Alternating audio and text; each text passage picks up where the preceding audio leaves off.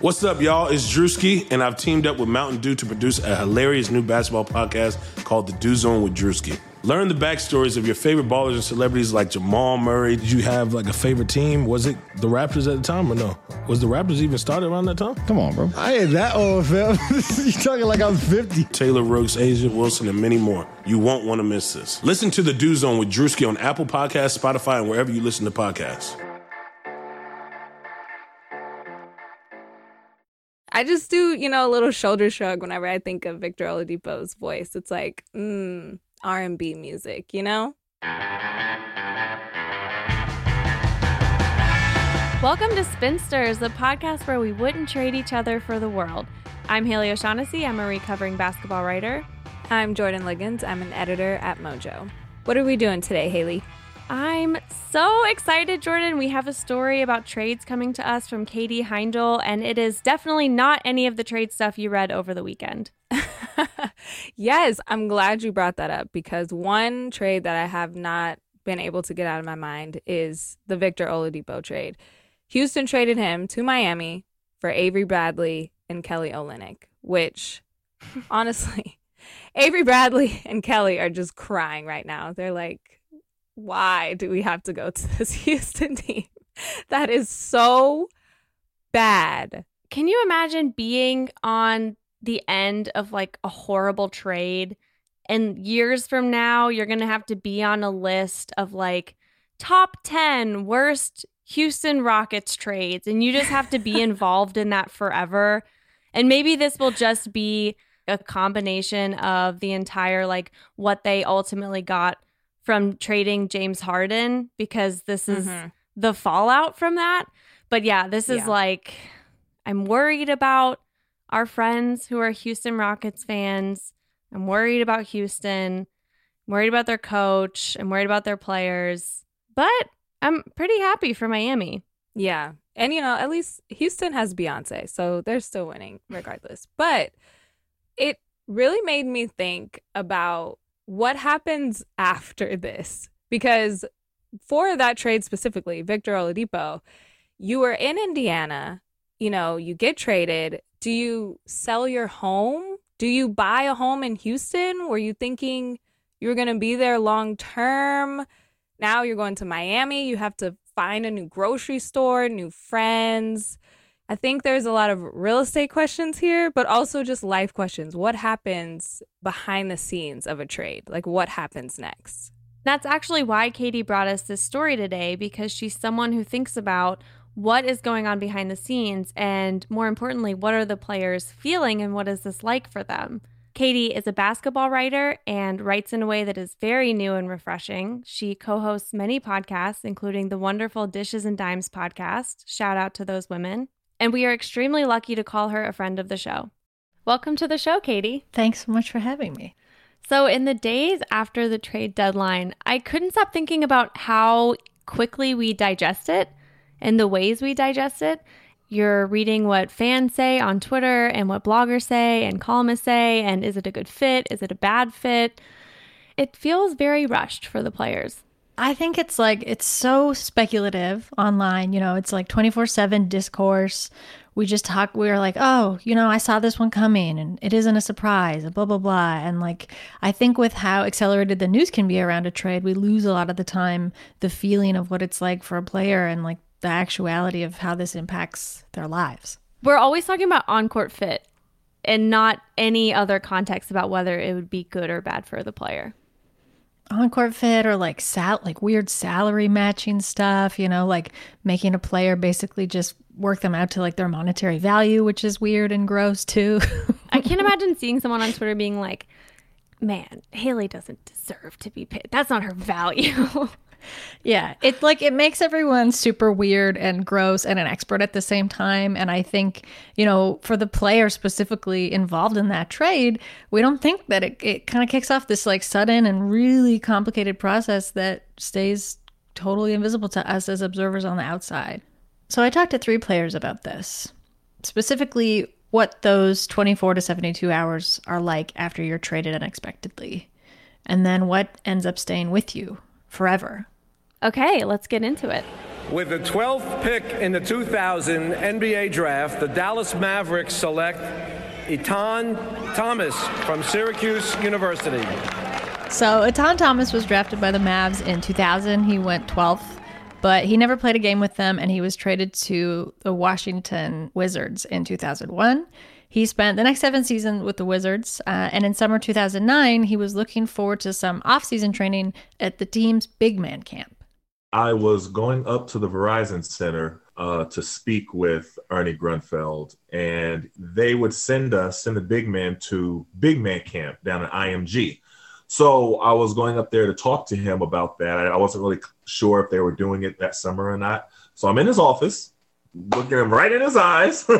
And he's saying yeah we're definitely going to do that and we're looking forward to next year. And um, you know what, what, you've been doing with the, what they do down there at the big man camp has been really great and beneficial. So he said well, i'll let you know and um, so then i walked out.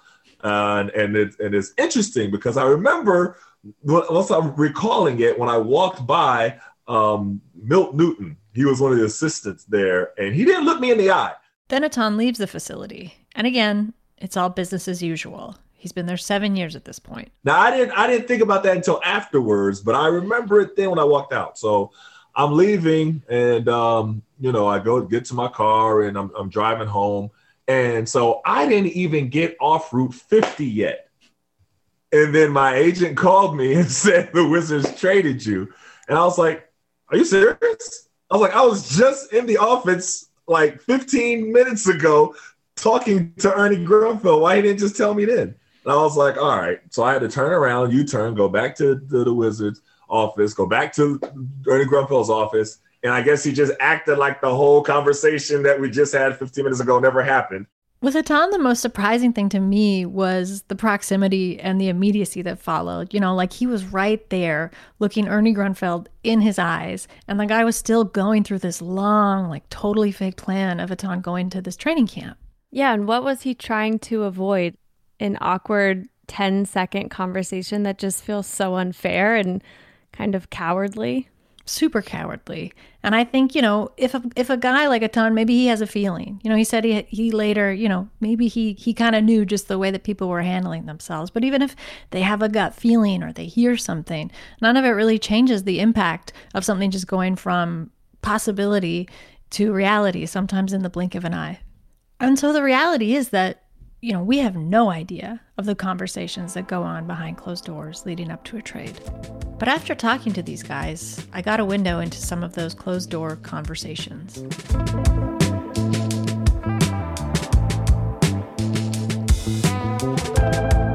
One trade situation that's always seemed pretty fraught to me is the draft night trade. You know, this happens to guys who are already stressed about the draft itself the most nervous I was in the whole draft process was the day I had to decide whether or not to go back to school or stay in the draft. That night for me was really tough. Like I didn't really get much sleep that night just because like the position I was in, it wasn't a guarantee that I would get drafted. That's Isaiah Roby. He's a second year player in the league, and he's an example of that kind of hopeful rookie who gets picked by a team, and then by the time he's gone up on stage, had that oversized hat plonked on his head, and shaken Adam Silver's hand, he's already been traded to a completely different team than the one that picked him. On draft night, I really had like a 20 pick window that I thought that I could go in. So, you know, it was going to be a long, stressful night. And um, my agent actually told me, he called me pretty early on in the draft. It was like, I'm pretty sure Dallas is going to take you with, um, I think it was at the time, I think it was like the 37th pick or whatever they had originally. And so once he told me that, I was like, cool. Like, you know, I'll, I'll either go 37 or, or, or, lower. So I was, you know, after that, the stress was gone. I was like, man, this is it's really going to happen. So then, right before it was time for Dallas's pick, Dallas ended up trading their pick to Detroit.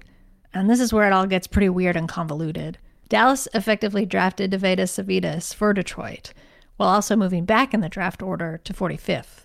But to Isaiah, who's just waiting there, none of this backroom stuff is all that clear. And so we are all kind of sitting there like man like now you know now there's not many teams that i've talked to in this in this range now. So like now it started to get scary. With the 45th pick in the 2019 nba draft the detroit pistons select isaiah roby from the university of nebraska. So detroit traded with dallas and essentially detroit drafted isaiah but it was actually dallas who drafted for him? Yes, Okay, and all the while, Isaiah has no idea what's going on. Exactly. So these are two of the players we'll be focusing on. Isaiah with the stressful draft night trade, and Etan with the shocking mid career move. But then we'll look at a third type of trade too a player in between those who was traded after a couple seasons. My name is Matt Bonner, born and raised in Concord, New Hampshire, and I went to the University of Florida. Go Gators! In 2006, Matt had spent two years with the Raptors. It was the off season, and he was golfing with his buddies back home in New Hampshire. I think I just hit a ball into the pond, which is par for the course when I'm on when I'm golfing. No pun intended. And I get a call on my, you know, Zach Morris cell phone because it's before iPhones and smartphones and all that. And it's my agent, and he and he tells me, "Hey, you got traded." And my initial reaction was like, "Oh man, are you kidding me? Like I love playing for the Raptors." And then his next sentence was, "You're going to the San Antonio Spurs." And I immediately was like, "Oh, well, at least I'm going to like one of the best organizations in all of professional sports." So I was pretty excited. And uh, I remember, you know, my buddies like, like, you know, what, are you doing? You're going to hit again or what? And I'm like, I just got traded. And they were all like, okay, cool. But are you going to hit again? You know, like we were trying to golf here.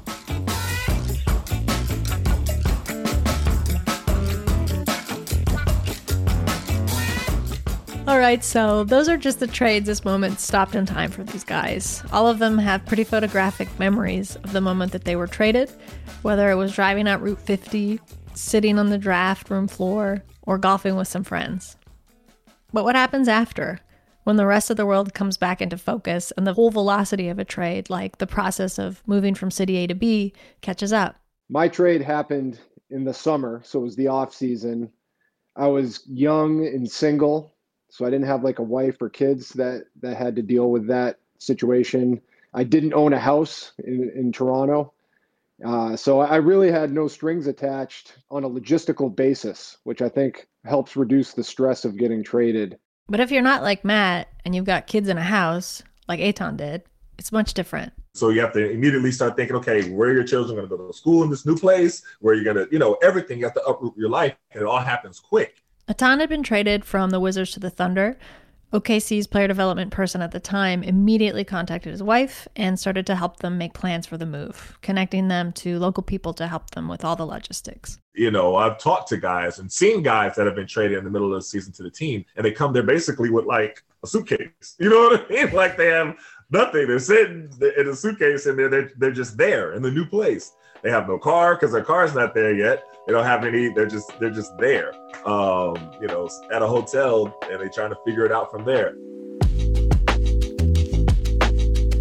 This is pretty much where Isaiah Roby found himself after being drafted by Dallas. He said it wasn't that he felt lost, but he definitely could have used a little bit more guidance from the team. What do you mean more guidance specifically? Well, he didn't get a press conference because he was Dallas's only draft pick, and he didn't get flown down right away and introduced around to his teammates, team staff, kind of anybody. And when he did get there, he was in a hotel for a while. Oh, that's so tough, especially after a summer traveling around doing workouts for teams. Yeah, he was pretty over hotels at that point. I had some. I had like one or two suits throughout the season, and they were pretty bad. Like they didn't really fit me that perfect. and uh, so one of my teammates from Dallas actually like it's kind of like a backhanded compliment. Kind of like gave me some gift cards and was like, "Go to this, you know, go to this guy. He'll help you out. Help you get help you get a good suit." So I was I was buying a suit, and my agent texted me. He just texted me, "Call me ASAP," and uh, and he was like, you know, you're to end up in a really good situation, but Dallas is trading you to Oklahoma City. I, I told my girlfriend, and the first thing she said, she's, what, what are we to do with, what are we to do with Max? and I'm like, Max, what am I going to do? Like, you know, I got to move to like in two hours. Max, to clarify, is Isaiah's dog, uh, an English bull terrier. Sam Presti called Isaiah and basically said, How soon can we get you here? So I'm like thinking, I'm like, man, I got my dog here. I got my brother here. Like, I need to pack. So it's very stressful. Like the next three hours of just me just packing, figuring out what I'm gonna do with my dog, and drove to Oklahoma City.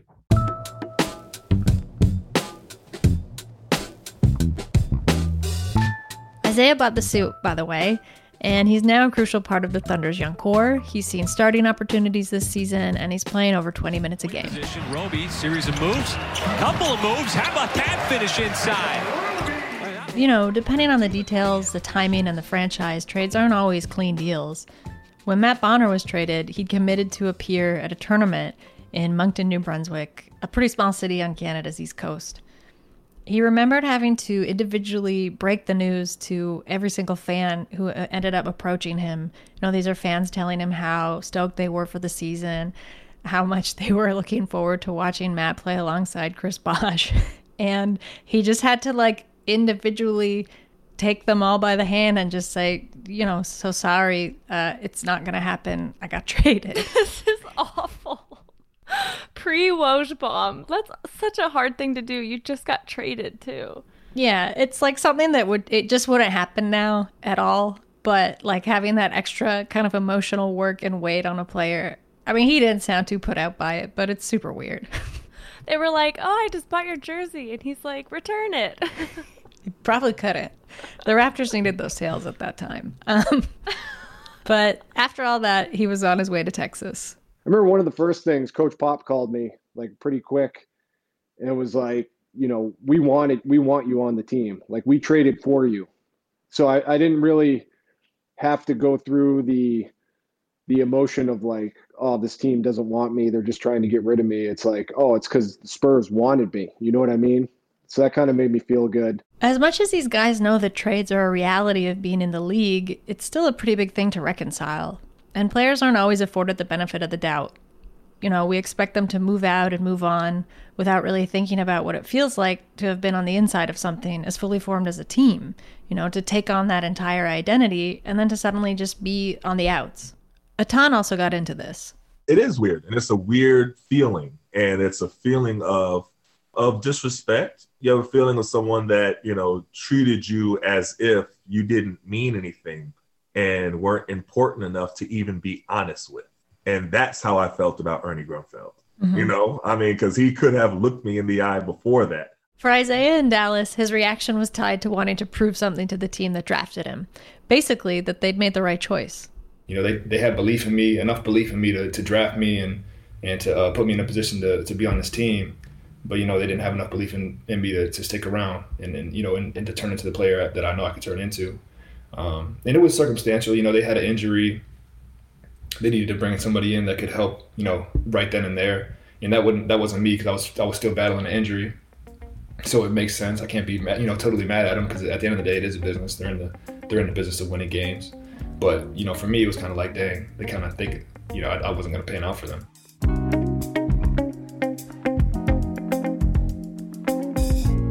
And then they're settling into a new team. Is it kind of like a first day of school situation? What's it like going to a team known for complicated schemes? Does a player have to cram and prepare for those? Matt said, absolutely. Oh my goodness. Yeah, like back then with Coach Pop, it's not like that now. Back then, he ran so many sets because we had guy so many vets and smart guys with high basketball IQs. Our playbook was like 200 plays deep. Like it was insane.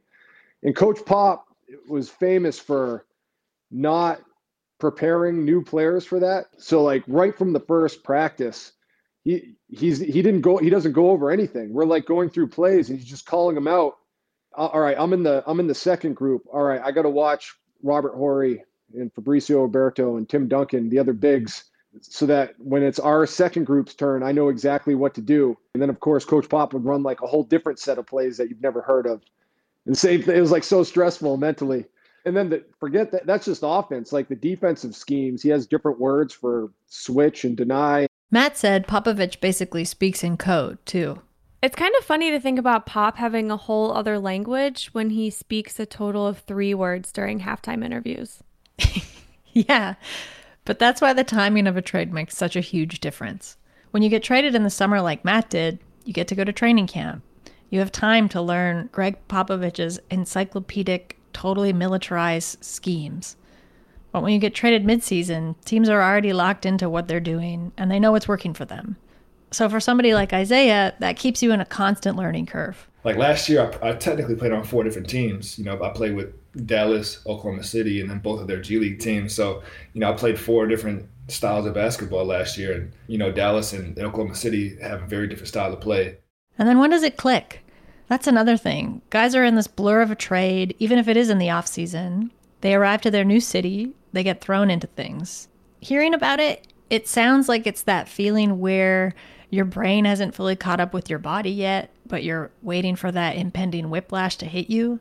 So I wonder if there was a pinpointable moment for these guys. It happened quick. I'd say I remember like warming up and we're doing like our stretching. So everybody's like lined up across the baseline and we're doing, you know, it's like high knees down and back, uh, butt kicks down and back. And the guy I got traded with from Toronto, Eric Williams, he just turned to me because we were both, you know, we're doing like a quad stretch and we're like looking up and down and looking at our roster because we won the championship that year, that first year. And he's like, he's like, Matt, we're gonna win a championship this year, dog. And I was like, I'm looking up and down at the roster. I'm like, holy crap! Like, yeah, we might actually win a championship, which is just mind blowing, you know. So for Matt, going from a pretty relegated franchise at the time, like the Raptors, to an instant contender like the Spurs, it's kind of like a jackpot trade.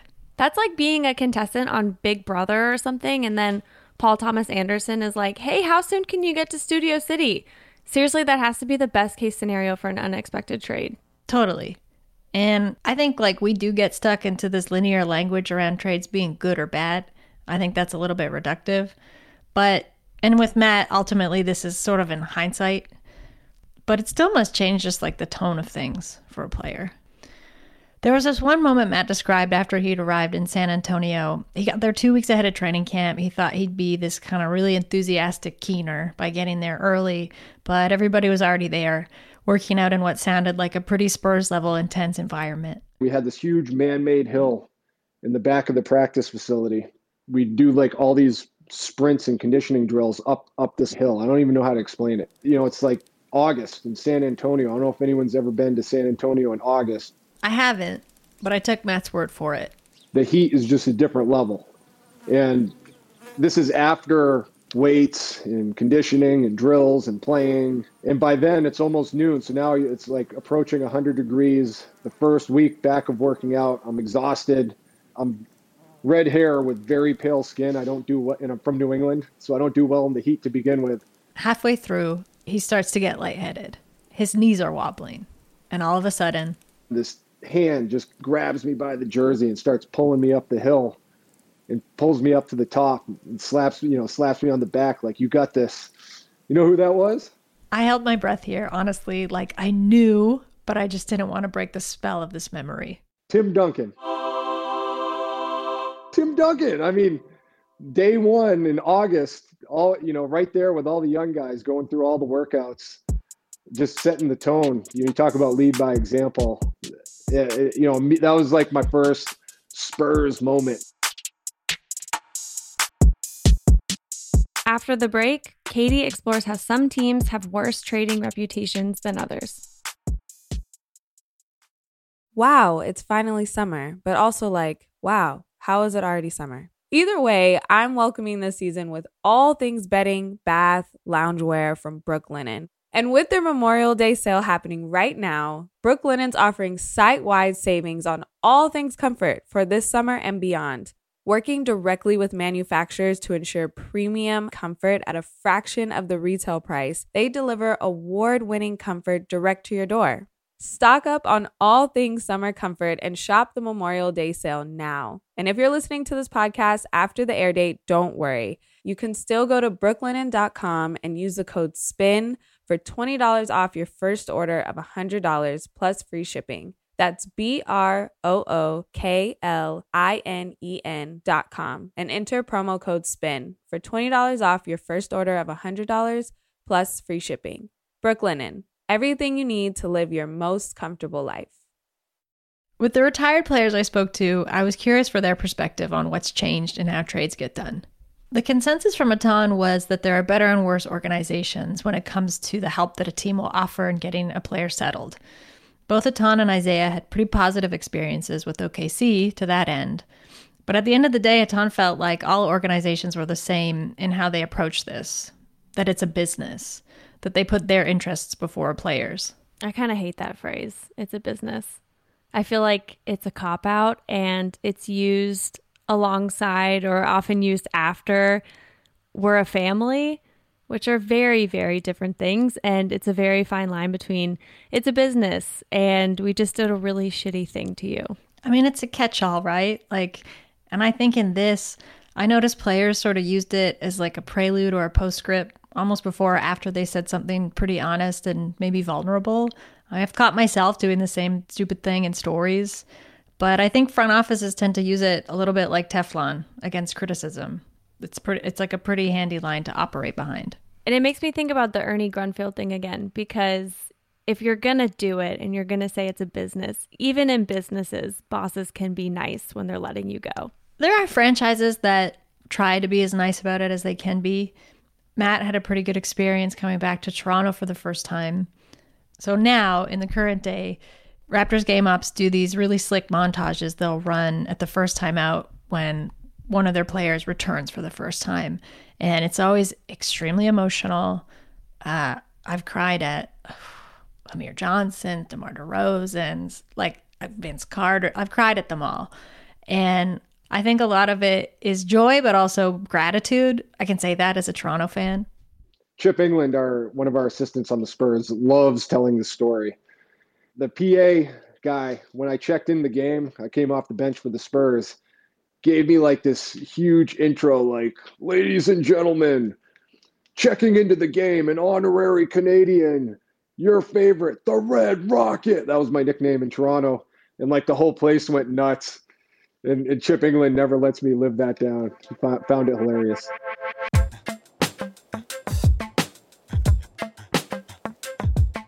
There's this kind of different language around a player who's traded versus a narrative of building around a free agent.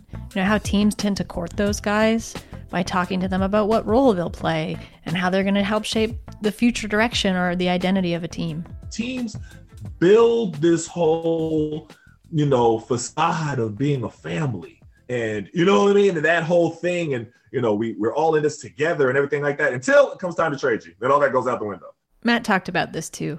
I mean, getting traded, to your point earlier, just changes the trajectory of your entire life, regardless of the circumstances, just by means of getting traded. You know, what if I didn't get traded? Or what if I got traded one year later? Or what if I got traded to this team? Or you know, it's incredible how much that controls the, the trajectory of your life, how much that's out of your hands, basically. And you're just kind of along for the ride. I guess that's true with anything in life, but especially with something as drastic as that. And here's Isaiah. Thankfully for me, I was able to get, I was traded from Dallas to Oklahoma City. It's not very far. I still have my brother who lives in Dallas, so he'll be able to come up and visit me. But for, for a, like a family guy, if you get traded across the country, so what are you going to do now? Are you going to move your entire family with you? Or are you going to, there's different logistical things that go into it.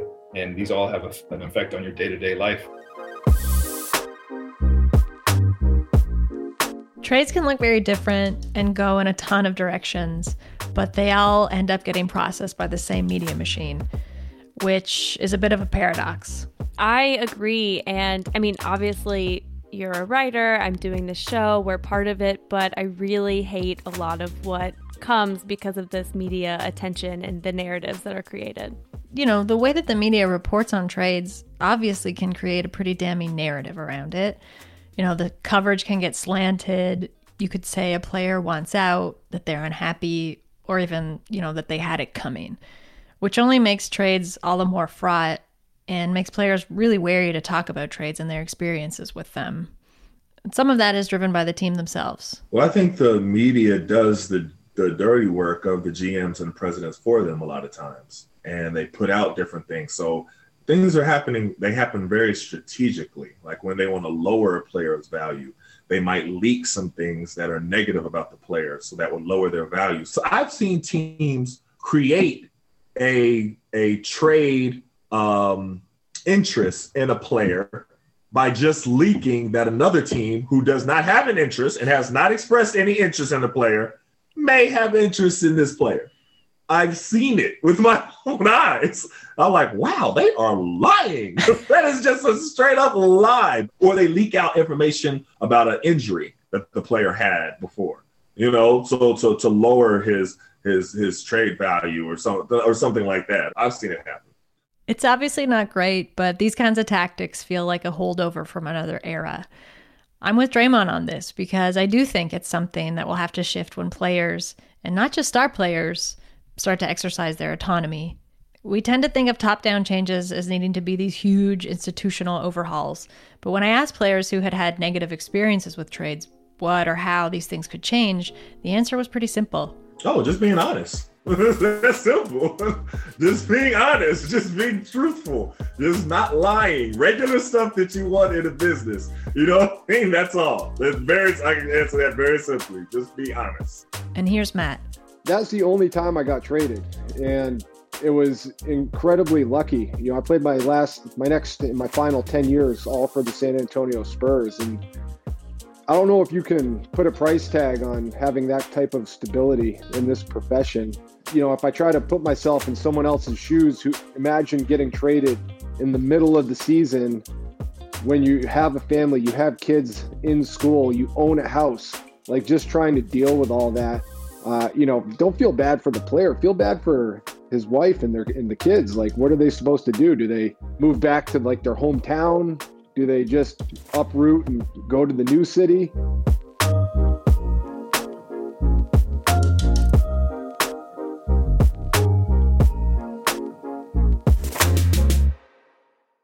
So, Haley, my biggest takeaway from this story it it went a different way than I thought it was going to go because it ended up being about the sensitivity around trades and how it's a bit of a catch 22. Yeah, and you're one of honestly the most empathetic people I know. I mean, you you did a draft of basketball feelings, and I know that when you brought this story to us, it's because you wanted to change the perspective a little bit and see what this was like for players to go through instead of just us grading what it'll be like when they're on the team. Yeah, and like when I'm chasing guys to try and talk to them for this, you know, being like, you know, we're going to tell your story. I want to hear what it's like from your experience. The end result for a lot of them were just like either they're not interested or that they are sensitive about it.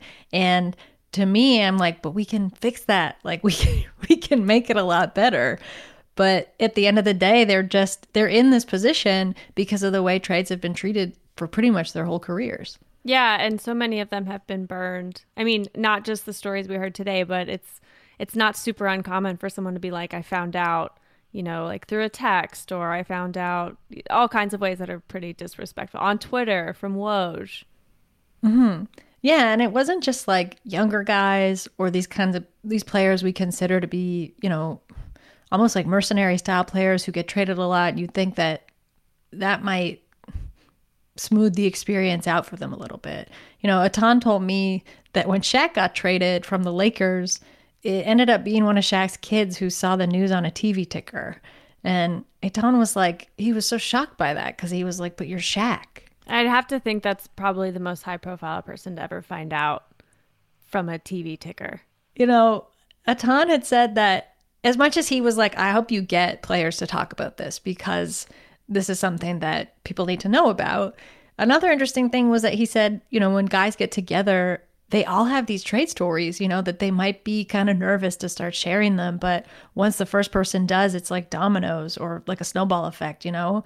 And I didn't, I don't want to be totally dramatic, but I do feel like it's the same thing we see with a lot of life altering events for people when they just kind of want to share these traumatic things that have happened to them. You know, that story only sort of stays singular and maybe something to be a bit self conscious about until it's shared. And then you think, well, wait a second, like this has happened to all of us. I think it's important for us to remember that this is a life altering event and more than just something you see the next day on a blog that you're grading A through F. You can't just dismiss what it might do to you to have to uproot your entire life just because the normal thing people say, which is like, oh, well, they're making millions of dollars. And so it doesn't matter. I think we can say that they're people and it matters to them. Yeah, absolutely. And, you know, my hope, and kind of echoed in the sentiment and the experience of the players I spoke with, is that if we can slow down our own interpretation of the trades, then maybe we can toss a wrench into this whole cannibalizing engine of the trade machine as we know it currently. You know, these are whole lives shifting on a dime and a lot more complicated than just the speculative exercise of matching salaries. Katie, thank you so much for sharing this story with us. This has been so wonderful. Thanks so much for having me uh, and letting me get pretty emotional about this. That is why our show exists, is to get emotional together. Katie, where can people find you? You can find me on Twitter. is probably the easiest place uh, to read what I write. Uh, I'm whatevs, W T E V S. You can also subscribe to Basketball Feelings on Substack. And before we go, actually, I have to know what happened to Isaiah's dog, Max. Oh, yeah, Max. Yeah. I, I'm glad you asked about that because I was wondering what happened to Max, too. Uh, so Max, Max stayed in Dallas with my brother for a few days, and then uh, my girlfriend's family. So I didn't get to see Max for a couple months. You know, that, that was also kind of tough. It's like going from seeing, you know, having my dog with me every day to living in a hotel, just just me. You know, it was kind of that was tough too. And I, you know, I'm glad to have him back. My girlfriend and, and my dog are both with me now, so that makes that makes coming home after a loss a lot a lot easier. Oh, that's good.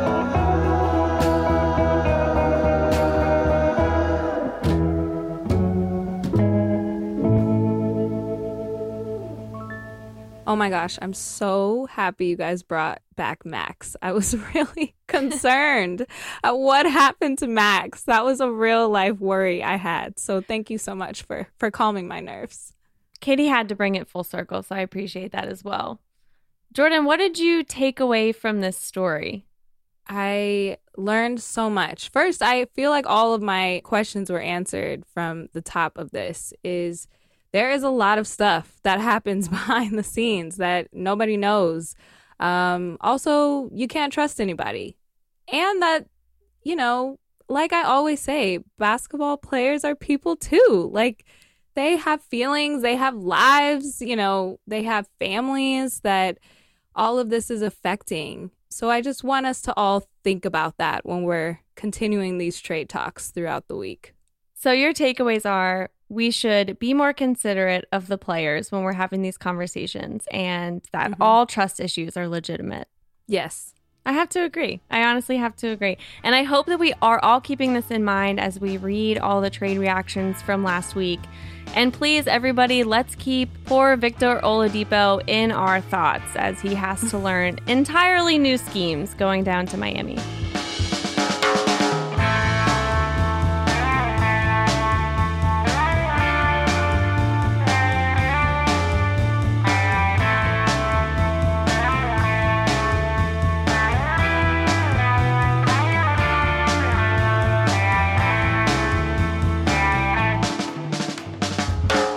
Well, that's our show. Please leave us your trade feelings. Are you happy? Are you sad? We're here for you. Tell us everything. Leave us your very valid opinions on our voicemail at 502 874 4453 or send us an email at spinsters at bluewirepods.com to be featured on the show.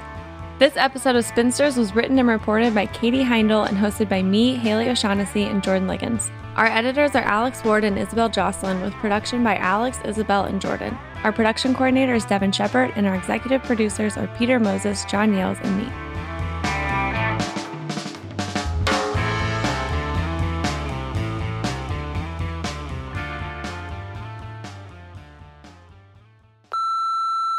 Hi, my name is Marissa. I'm calling in from Berkeley, California, and my NBA confession is that my favorite part of the game is stuff balls. I keep a thread trying to document every stuff ball that I see, and I am intensely disappointed that I haven't seen one in over 30 games. That's all I got. Bye bye.